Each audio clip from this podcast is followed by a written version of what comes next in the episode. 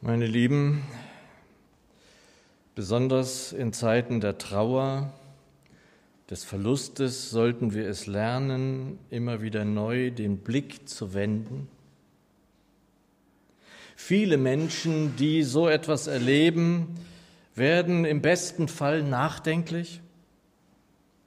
Sie bedenken es also notgedrungen, dass wir hier nur eine Zeit verbringen dürfen in dieser Welt. Weise ist der, der es bedenkt, dass wir zu sterben haben. Es ist begrenzt, was wir in dieser Welt erleben. Was nun aber mit uns, die wir glauben dürfen, dass es ein Wiedersehen gibt in der Ewigkeit, ist es auch für uns dran, diesen Blick zu wenden? Und wenn es nötig ist, wie kann es aussehen? Erst kürzlich war es Thema bei uns, dass die Ewigkeit unser Zuhause ist. Wir sind Gast auf Erden, singen wir in einem alten Lied. Manche kennen diese älteren Lieder nicht mehr, deswegen sage ich mal die erste und die vierte Strophe. Wir sind nur Gast auf Erden und wandern ohne Ruhe, mit mancherlei Beschwerden der ewigen Heimat zu. In der vierten Strophe dann, gar manche Wege führen aus dieser Welt hinaus, o dass wir nicht verlieren den Weg zum Vaterhaus.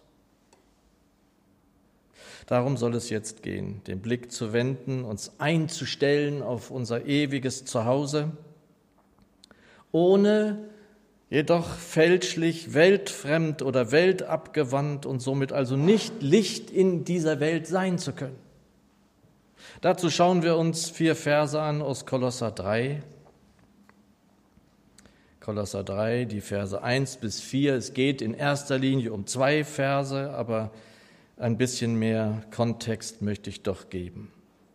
Da heißt es an dieser Stelle, da ihr nun also zusammen mit Christus auferweckt worden seid, sollt ihr euch ganz auf die himmlische Welt ausrichten, in der Christus auf dem Ehrenplatz an Gottes rechter Seite sitzt? Richtet eure Gedanken auf das, was im Himmel ist, nicht auf das, was zur irdischen Welt gehört. Denn ihr seid dieser Welt gegenüber gestorben und euer neues Leben ist ein Leben mit Christus in der Gegenwart Gottes. Jetzt ist dieses Leben den Blicken der Menschen verborgen.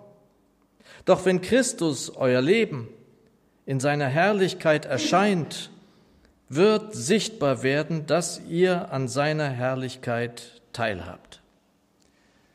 Und Herr, wir haben es vorhin gesungen, dass wo zwei oder drei in deinem Namen versammelt sind, da bist du mitten unter ihnen. Also glauben wir deinem Wort und wissen, du bist hier. Das ist unser Glück, das ist unser Heil dass du uns nicht als Weisen hast zurückgelassen. Du bist hier, du willst uns führen durch dein Wort. Segne uns. Amen. Es ist wichtig, gleich zu Beginn an dieser Stelle nicht die Bedeutung dessen, was der Apostel gleich zu Beginn dieses ersten Verses uns sagen will, hinwegzugehen. Da ihr nun also zusammen mit Christus auferweckt worden seid. Ein Kapitel zuvor hören wir, Kolosser 2, Vers 12, indem ihr mit ihm begraben worden seid in der Taufe. Und in ihm seid ihr auch mit auferweckt worden durch den Glauben an die Wirkungskraft Gottes, der ihn von den Toten auferweckt hat. Also sterben müssen wir wohl, das wird uns immer wieder bewusst. Beim Abschied von Walter, von Elvira, von Waldemar. Der Psalmist sagt es uns in Psalm 90 und Luther übersetzt, lehre uns bedenken, dass wir sterben müssen, auf dass wir klug werden. Die Neue Genfer lehre uns zu bedenken, wie wenig Lebenstage uns bleiben, damit wir ein Herz voll Weisheit erlangen. Nur wer das weiß, wer das bedenkt, ist weise. Und als wir dann nach der Bibelstunde am Donnerstag von Bärbel hörten, dass Kai nun fünf Jahre beim Herrn ist, fünf Jahre, Da wird es einem dann noch deutlicher, was uns der Psalmist nur zwei Verse zuvor sagt. In der Zürcher übersetzt, unser Leben währt 70 Jahre und wenn es hochkommt, sind es 80 Jahre. Das meiste daran ist Mühsal und Beschwer, denn eilends geht es vorüber und wir fliegen dahin. So sieht es aus. Und wir sind weise, wenn wir das bedenken. Zurück zu unserem Text. Da wir gerade hörten, dass es im Kapitel zuvor es uns erinnert werden soll, dass wir wohl sterben müssen, doch den Tod nicht sehen. Denn wir sind ja bereits auferweckt, wenn wir auf den Namen unseres Herrn Jesus getauft worden sind. Deshalb nochmal Kolosser 2, indem ihr mit ihm begraben worden seid in der Taufe. Und in ihm seid ihr auch mit auferweckt worden durch den Glauben. Immer wieder auch neu wichtig für die, die auf dem Wege gerade sind, sich für Christus zu entscheiden. Johannes 8, Vers 58 spricht der Herr Jesus selbst, wahrlich, ich sage euch, wenn jemand mein Wort befolgt, wird er in Ewigkeit den Tod nicht sehen. Aber das ist eben auch immer wieder gut, wenn nicht nur neu im Glauben stehende oder die, die sich gerade entscheiden, sondern auch wir das immer wieder hören, die wir länger oder lange dabei sind. Wir brauchen immer wieder diese Vergewisserung, dieses Wort, das in uns klingt und das gewiss macht in uns. Und für mich an diesem Punkt immer ganz bedeutsam das Wort unseres Herrn aus Johannes 5. Wer mein Wort hört und dem glaubt, der mich gesandt hat, der hat ewiges Leben. Also wer auf ihn hört, wer ihm glaubt, wer ihm folgt, der hat es hier. Aber eben auch nicht zu vergessen, was wir gerade gehört haben aus Kolosser 2, dass wir auferstehen, wenn wir getauft werden.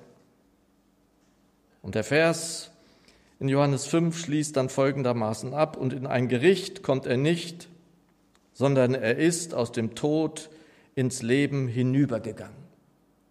Das kennt ihr langsam von mir. An dieser Stelle zitiere ich immer wieder die Luther-Übersetzung, weil sie unvergleichlich sagt, vom Tode zum Leben hindurchgedrungen. Besser kann man es nicht beschreiben. Das ist jetzt schon der Fall.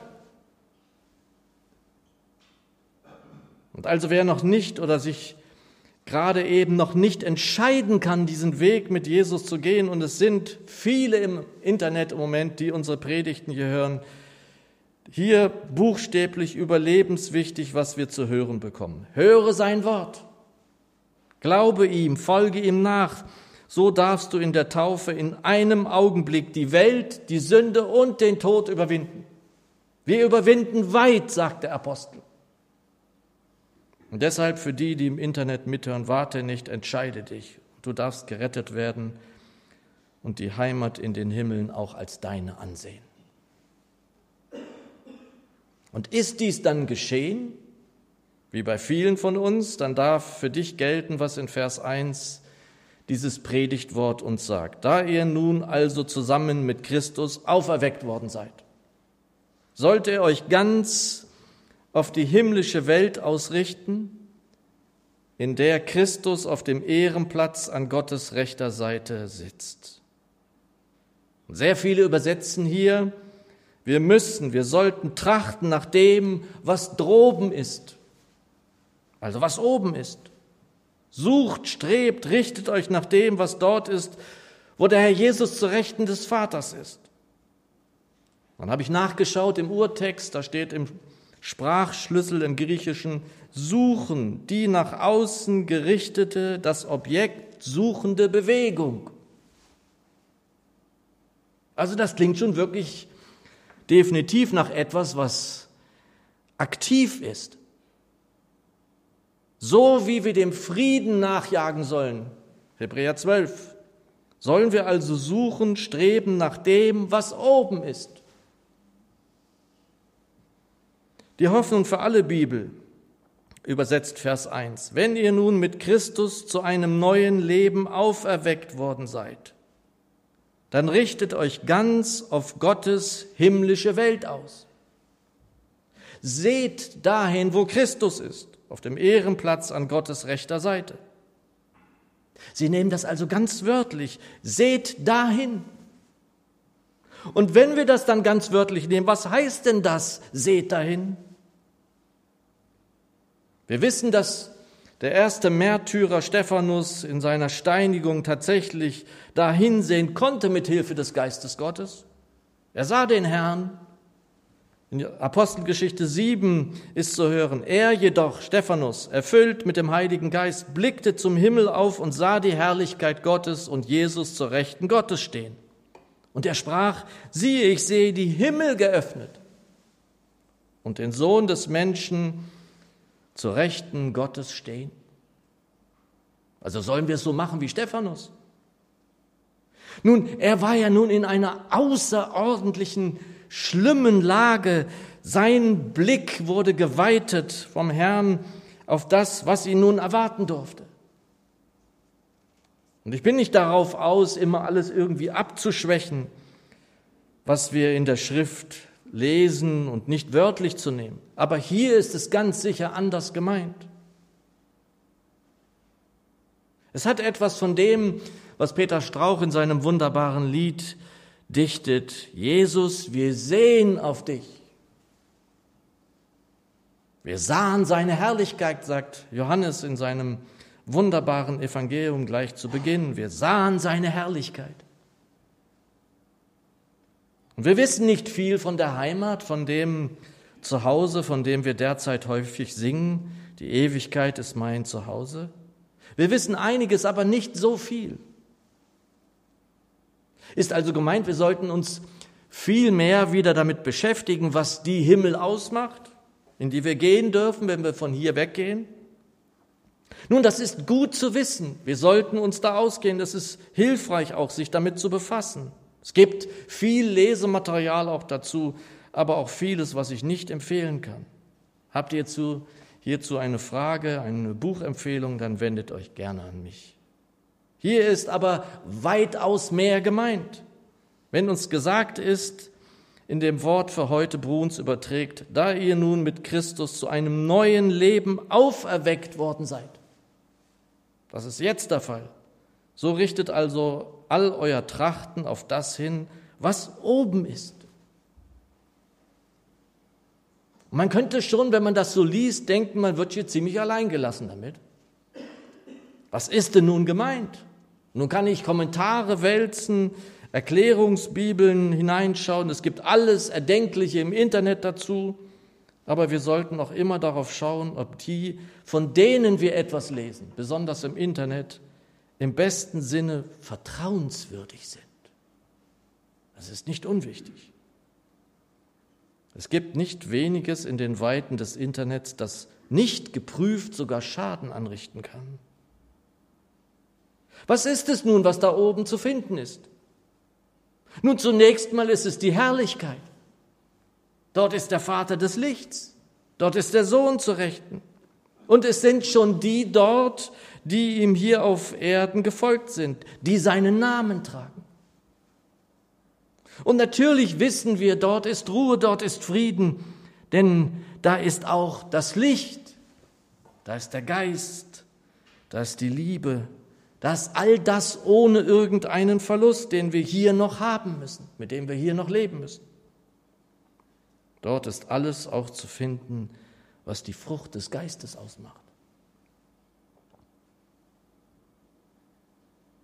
Meine Lieben, als ich nach 30 Jahren Ferne vom Herrn und Gemeinde zu Jesus zurückfinden durfte, da sagte mein Bruder, mit dem ich übrigens in diesen Tagen vor 47 Jahren getauft worden bin, Jörg, da oben ist eine riesige Freude, dass du zurück bist. Da ist Jubel ausgebrochen.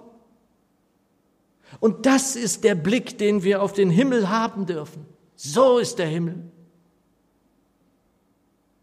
Und zuweilen haben wir hier Momente, in denen viele von uns gerne das festhalten würden, wenn sie tatsächliche Nähe mit dem Herrn Jesus haben. Hast du diese Nähe? Kennst du diese Nähe?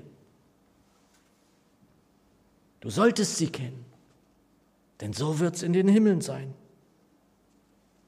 Manchmal sind hier Momente vorne in meinem Dienst, besonders wenn wir im Gebet sind, wenn ich dann die Augen wieder öffne, dass ich fast enttäuscht bin, dass ich noch hier bin. Wenn nur Licht in jeder Sekunde seine unfassbare Liebe, seine Güte zu greifen sind, dann will doch mein Inneres viel mehr davon. Und Geschwister, darauf dürfen, sollen, darauf müssen wir schauen. Das meint es, dass wir da hinschauen. Da ist der Christus, da ist die Liebe, da ist das Licht. Und manchmal sind wir selbst hier nicht davor gefeit, immer noch irgendwie jemanden zu verurteilen. Und wenn das nur in Gedanken geschieht. In den Himmeln muss niemand mehr, wie der Apostel es sagt, herzliches Erbarmen anziehen. Dort ist es. Der Apostel sagt uns im selben Brief genau das, nur acht Verse weiter und Menge übersetzt, so ziehet nun als von Gott Auserwählte, als Heilige und Geliebte herzliches Erbarmen, Güte, Demut, Sanftmut, Geduld an, zieht es an. Ein paar äh, Verse weiter, zudem aber zieht die Liebe an, die das Band der Vollkommenheit ist. Das ist der Himmel. Darum müssen wir uns hier bemühen. Hier müssen wir uns noch bemühen. Der Geist arbeitet dann noch an uns. Dort ist es nicht mehr nötig. Und deshalb sagt Paulus für mich als junger Mann unbegreiflich, dass er Lust habe, abzuscheiden und bei Christus zu sein. Da habe ich gedacht, wie kann man sowas sagen? Wie kann man sowas schreiben, Philippa 1? Heute verstehe ich es. Und woher weiß ich das alles, dass das so sein wird? Na, weil wir beim Vater des Lichts sein werden. Dort gibt es keine Finsternis. Da gibt es das alles nicht mehr, was wir hier erleben müssen. Da wird allein Herrlichkeit sein.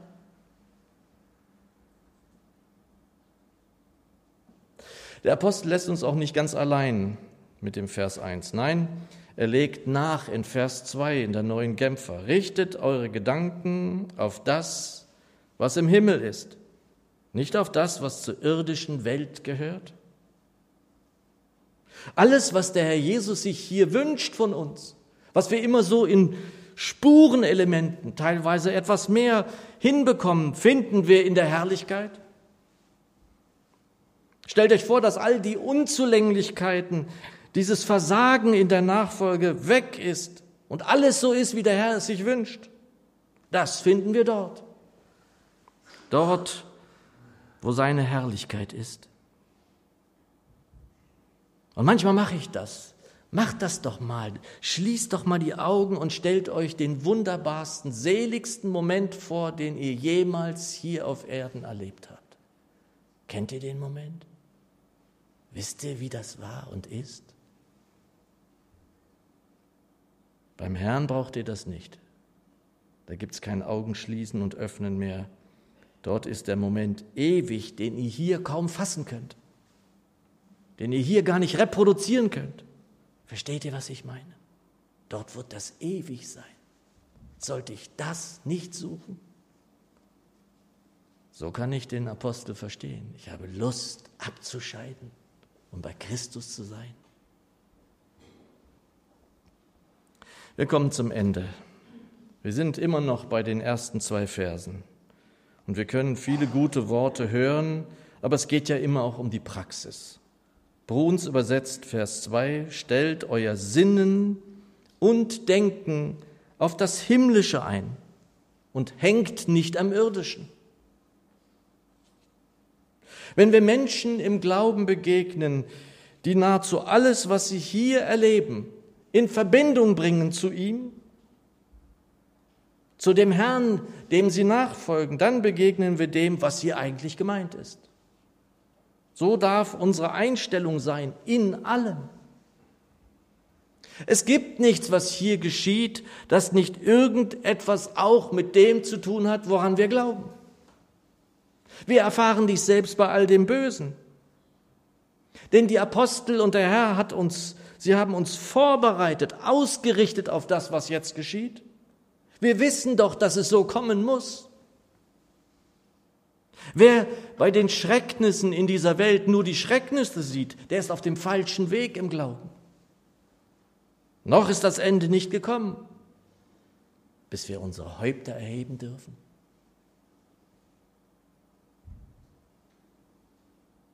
Wer wie in der letzten Predigt nochmal genannt in einer ständigen Verbindung, also tatsächlich im Herrn Jesus lebt, wer eine untrennbare Lebensverbindung Verbindung mit ihm hat, der wird alles, was er hier erlebt und vor allem auch entscheidet, immer auch mit einem Blick in die Himmel tun. Das ist damit gemeint. Wer so nach oben schaut, bei all dem, was wir hier tun, der wendet den Blick, der stellt seinen Sinn und Denken auf das Himmlische ein.